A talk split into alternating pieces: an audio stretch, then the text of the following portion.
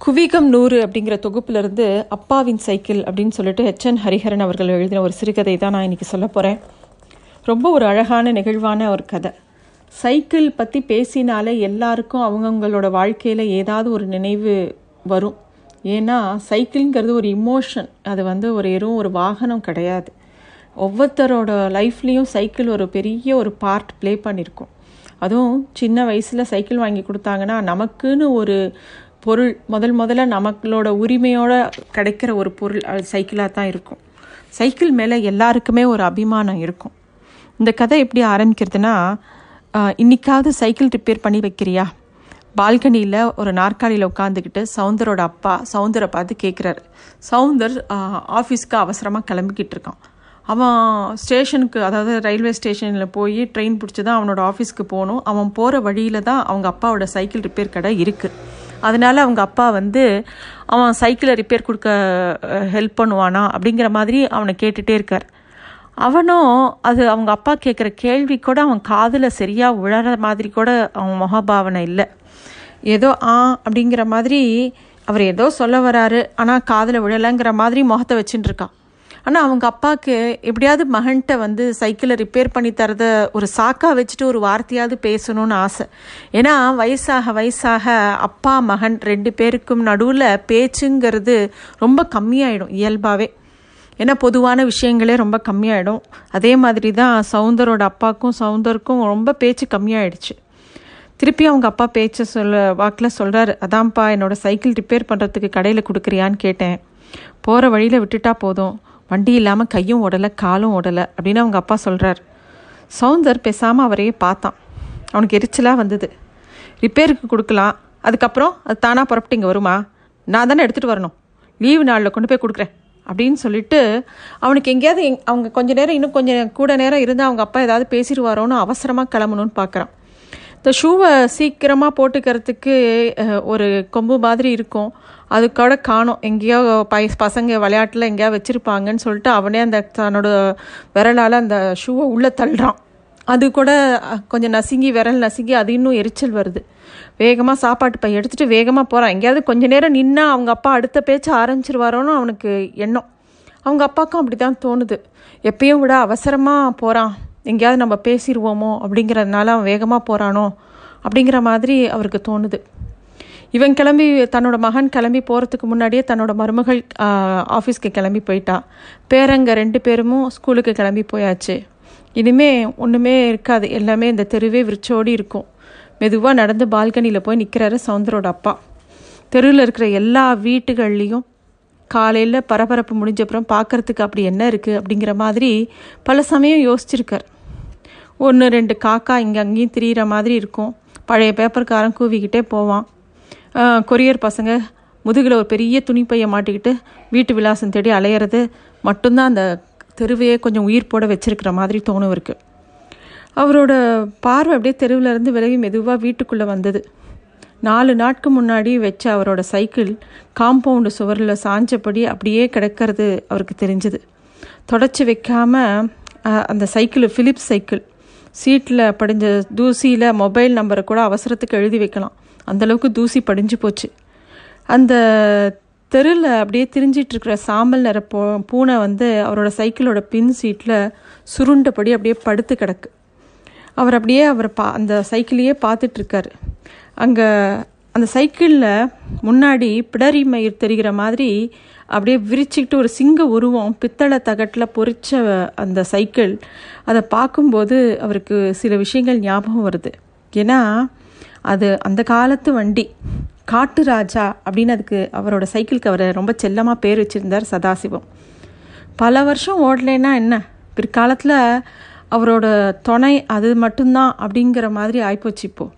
உண்மையிலேயே ஒரு ஆஃபீஸ் போகிற முதல்ல ஆரம்ப காலத்தில் தான் அந்த சைக்கிளை ஓட்டினாரே தவிர அதுக்கப்புறம் அவரோட ஆஃபீஸ் ரொம்ப தூரம் தள்ளி இடம் மாறிடுச்சு. அதுக்கப்புறம் அவர் பஸ்ஸில் தான் போயிட்டு வந்தார். ஆனால் மற்றபடி அந்த சைக்கிள் வந்து அந்த தெருவில் இருக்கிற த நிறையா பசங்களுக்கு அவரோட பையனுக்கு எல்லாருக்கும் சைக்கிள் ஓட்டி பழகிறதுக்கு. அதுக்கப்புறமா ஆயுத பூஜைன்னா நல்லா அந்த சைக்கிளை தொடச்சி அப்புறமா சந்தனம் குங்குமம்லாம் எட்டு மங்களகரமாக அதுக்கப்புறம் துண்டாக்கி எலுமிச்சம்பழத்தை இடுக்கில் வச்சு டயரை ஏற்றி ஒரு ஒரு ரவுண்டு வருவாங்க. அவ்வளோதான் சவுந்தருக்கு திருமணமாகி பே பேரன் பசங்கெல்லாம் பிறந்து அவங்கெல்லாம் ஸ்கூலுக்கு போய் இவர் ரிட்டையர் ஆனதுக்கு அப்புறமா எப்பயாவது ரெண்டு நாளைக்கு ஒரு தடவை அவர் சைக்கிளை கழுவ ஆரம்பித்தார் அப்போது அந்த குழந்தை பேர பசங்களுக்கு இந்த சைக்கிளை கழுவுறதுன்னா ரொம்ப சந்தோஷம். ஏன்னா மூத்தவன் வந்து என்ன பண்ணுவான்? பெடலை கையால் பிடிச்சிட்டு வேக வேகமாக சுற்றுவான் இன்னொருத்தன் சக்கரத்தில் அப்படியே தண்ணீரை எடுத்து எடுத்து ஊற்றுவான் அப்படியே அந்த சுத்துற சக்கரம் தண்ணீரை மேலே வாரி இறைக்கிற போது அப்படியே பசங்களுக்கு ரொம்ப பேர பசங்களுக்கு ரொம்ப குஷியாக இருக்கும். இதுதான் ஒரு பெரிய விளையாட்டு அவங்களுக்கு. இது எல்லாம் கொஞ்ச நேரம் தான் மருமக வர வரைக்கும் தான் அதுக்கப்புறம் ஹோம்ஒர்க்கு படிப்பு அப்படின்னு சொல்லிட்டு அந்த பசங்க திருப்பியும் படிக்க போயிடுவாங்க. இப்படியே எல்லா விஷயத்தையும் அப்படியே ஒரு மனசில் ஓட விட்டு அப்படியே பார்த்துக்கிட்டே இருக்கார். ஏதாவது இனிமேல் டிவி ஆன் பண்ணி கொஞ்ச நேரம் டிவி பார்க்கலாமா? அப்படிங்கும்போது அவரோட மனைவி ஞாபகம் வருது. ஏன்னா டிவி தான் அவர் மனைவி மாதிரி ஏதாவது பேசிக்கிட்டே இருக்கும். அவள் மனைவி மாதிரியே நிறையா நிறைய அது கேள்வி கேட்கும் ஏதோ பண்ணிகிட்டு இருக்கும். அவன் மனைவி ரெண்டு வருஷம் முன்னாடி தான் மகராசியாக இறந்து போய் ரெண்டு வருஷம் ஆச்சு. அவருக்கு வந்து வாழ்க்கையில் ஒரு பிடிப்பு அப்படின்னு இருந்ததுன்னா அவரோட மனைவி தான். அவளும் இப்போ இல்லை. இந்த மாதிரி நிறைய விஷயம் அவர் யோசிச்சுட்டே இருக்கும்போது திடீர்னு யாரோ பெல் அடிக்கிற சத்தம் கேட்கறது. யாராக இருக்கும்? அப்படின்னு இவர் யோசிக்கிறது. யோசிச்சுக்கிட்டே வந்தார் அவர். கொஞ்ச நாள் முன்னாடி அவருக்கும் அவரோட மகனுக்கும் ஒரு உரையாடல் நடந்தது. என்ன அப்படின்னா எப்போ பாரு மூட்டு வலிங்கிறீங்க ஆனால் சைக்கிள் எடுத்துகிட்டு போகணுங்கிறீங்க. எங்கே போனாலும் கொஞ்சம் ஓ- புக் பண்ணி போங்களேன்ப்பா. அப்படின்னோடனே இல்லைடா உனக்கு புரியாதுடா. உன் பையனுக்கு ஸ்டேஷ்னரி வாங்கணும் மேகி வேணும்னு கேட்பான் அப்படின்னு ஏதோ அவங்க அப்பா சொல்ல எடுக்க அவன் உடனே தன்னோட மனைவியை பார்க்குறான். உடனே அவன் மனைவி சொல்கிறா இல்லை இல்லை நான் எல்லாம் டன்ஸோ தான் பண்ணிக்கிறேன். நான் அவன் கேட்குறது அவங்க அப்பா காதில் வாங்கிட்டு அவராக போய் வாங்கிட்டு வர்றது தான் அப்படின்னு அவர் அவரும் அவளும் சொல்ல ஆரம்பிக்கிறான் இது மாதிரி அவர் இப்போ யோச யோசனை பண்ணிக்கிட்டே இருக்கும்போது யாரோ பெல் அடிக்கிறாங்க. கதவை திறந்து பார்த்தா அவருடைய மகனே நிற்கிறான் என்ன ஆச்சுப்பா? ஏதாவது உடம்புக்கு பிரச்சனையா? அப்படின்னு இவர் கேட்டவுடனே ஏன் ஏதாவது பிரச்சனை இருந்தாதானா அப்படின்னு சொல்லிட்டு கடுகடுப்பாக வரான். வந்துட்டு வேக வேகமாக உள்ள ஷூ காலுடைய வரான். இதே மாதிரி அவங்க அம்மா இருக்கும்போது ஷூ காலோட வந்தா அவங்க அம்மா திட்டு திட்டுன்னு திட்டுவாங்க. அவன் மம்மிக்கிட்ட சாரிமா சாரிம்மான்னு சொல்லிட்டு ஷூவை கழட்டிட்டு வருவான் அவங்க அப்பா ரெண்டு தடவை சொல்லி பார்த்தாரு. ஆனால் அவன் அதுக்கு பதில் கூட சொல்கிறதா இல்லை. அதுக்கப்புறம் சதாசிவம் அதை பற்றி பேசுகிறதே இல்லை. உள்ளே நுழைஞ்சவன் வேகமாக சோஃபாவில் ஏதோ தேடினான். பார்த்தா அங்கே ஒரு ப்ளூ கலர் ஃபைல் இருந்தது. ஏன்பா நேற்று முழுக்க இதை வச்சு தானேப்பா வேலை பார்த்துட்டு இருந்தேன். நீங்கள் கூட சொல்லக்கூடாதா? நான் கிளம்பும்போது. எப்பயும் உங்களுக்கு உங்கள் சைக்கிளை பற்றி தான் நினப்பு. அப்படின்னு சொல்லிட்டு அவன் வந்து அந்த ஃபைலை எடுத்துக்கிறான். அவருக்கு என்ன சொல்கிறதுனே தெரியல. இப்போ தாம்ப என்ன தப்பு பண்ணினோம் எதுக்கு இவன் இப்போ நம்மக்கிட்ட வந்து கோச்சிக்கிறான்? அப்படிங்கிற மாதிரி அவர் அப்படியே பார்த்துக்கிட்டே இருக்காரு. அப்புறம் யோசிச்சு பார்த்தா அவன் டக்குன்னு டைமை பார்க்குறான். எப்படி இருந்தாலும் லேட் ஆகிடுச்சு சரி சைக்கிளையாவது இன்னைக்கு ரிப்பேர் கொடுத்துடலான்னு தோணி போச்சு சவுந்தருக்கு உடனே சரி சரி நான் நான் ஆஃபீஸ்க்கு எப்படி இருந்தால் நேரமாச்சு. சாவியை கொடுங்க.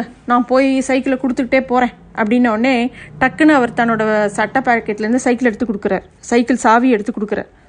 தயாராக தான் இருக்கீங்க போல? அப்படிங்கிற அவன் சொல்கிற தோரணையை பார்த்து அவன் கிண்டல் பண்ணுறானா இல்லை பாராட்டுறானாங்கிறது கூட இவருக்கு தெரியல.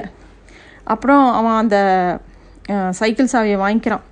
அவன் பல பலன்னு நல்லா ட்ரெஸ் பண்ணிட்டு ஷூ அப்படியே நல்ல ஷூ நல்ல உயர்தரமான லேப்டாப் பேகு ஆஃபீஸ்க்கு போகிற தோரணை ஆனால் கையில் வந்து அர்த்த பழசான அந்த சைக்கிளை உருட்டிட்டு மெதுவாக நடக்கிறான் அந்த சவுந்தர் ரோட்டில் பத்து நிமிஷத்தில் அந்த சைக்கிள் ரிப்பேர் கடை கிட்ட வந்துட்டான். அவன் சைக்கிள் ரிப்பேர் கிட்ட கடைக்கிட்ட வந்த உடனே அந்த சைக்கிள் ரிப்பேர்காரர் அவர் வந்து சாம்பசிவன் சாரோட வண்டி அப்படின்னு ரொம்ப உற்சாகமாக அவரோட சின்ன ஸ்டூல்லேருந்து எழுந்து வராரு.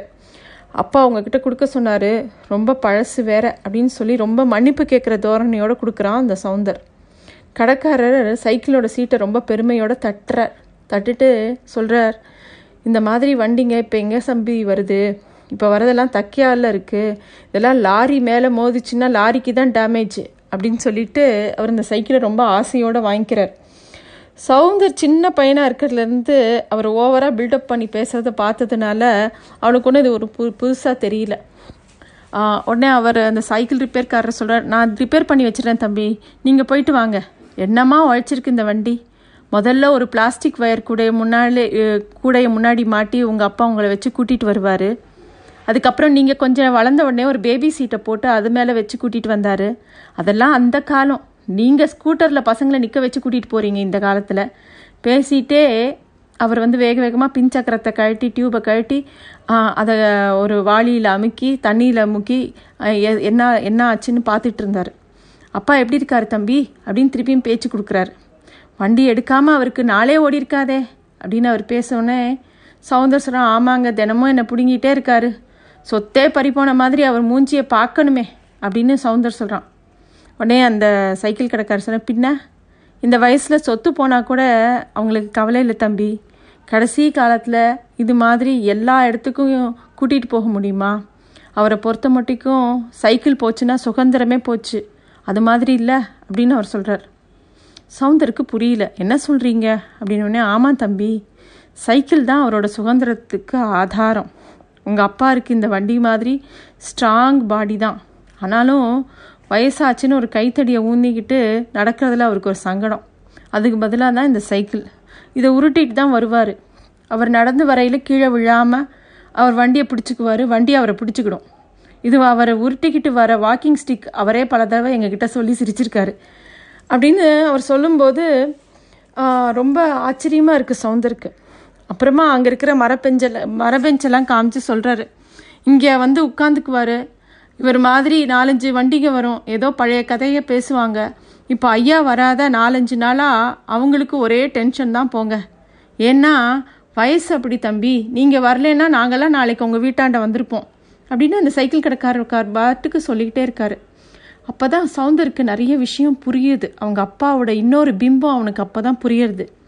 இப்போ நாளைக்கு ரெடி பண்ணிடுவீங்களா அப்படின்னு சவுந்தர் கேட்குறான் இன்னும் அரை மணி நேரத்தில் சரி பண்ணிவிடுவேன் இதை நான் இங்கேயே வச்சுட்டு இருந்தேன்னா ஐயாவை வீட்டுக்குள்ளேயே அடைச்சி வைக்கிற மாதிரி அப்படின்னு சொல்லிட்டு அந்த கடைக்காரர் வே வேகமாக தன்னோட வேலையை பார்க்குறாரு சரிங்க நான் வண்டியை எடுத்துகிட்டே போயிடுறேன்னு சவுந்தரும் உட்காந்துக்கிறான் அவனுக்கு அப்போ தான் அவங்க அப்பாவுக்கும் அந்த சைக்கிளுக்கும் இருக்குமான பந்தமும் அவங்க அப்பாவுக்கும் அந்த சைக்கிளுக்கும் இருக்கக்கூடிய அந்த சுதந்திர உணர்வு அந்த சைக்கிள் மூலமாக அவங்க அப்பாவுக்கு கிடைக்கிற ஒரு உணர்வும் புரிய ஆரம்பிக்குது சவுந்தருக்கு. சரி இருந்ததும் இருந்தோம் அந்த சைக்கிளை எடுத்துன்னு போய் அப்பாட்ட கொடுத்தணும்னு தோணிட்டு லேட் ஆயிடுச்சு. மேனேஜருக்கு ஃபோன் பண்ணி பர்மிஷன் சொல்லிடலான்னு ஃபோன் எடுத்து டயல் பண்ண ஆரம்பிக்கிறான்.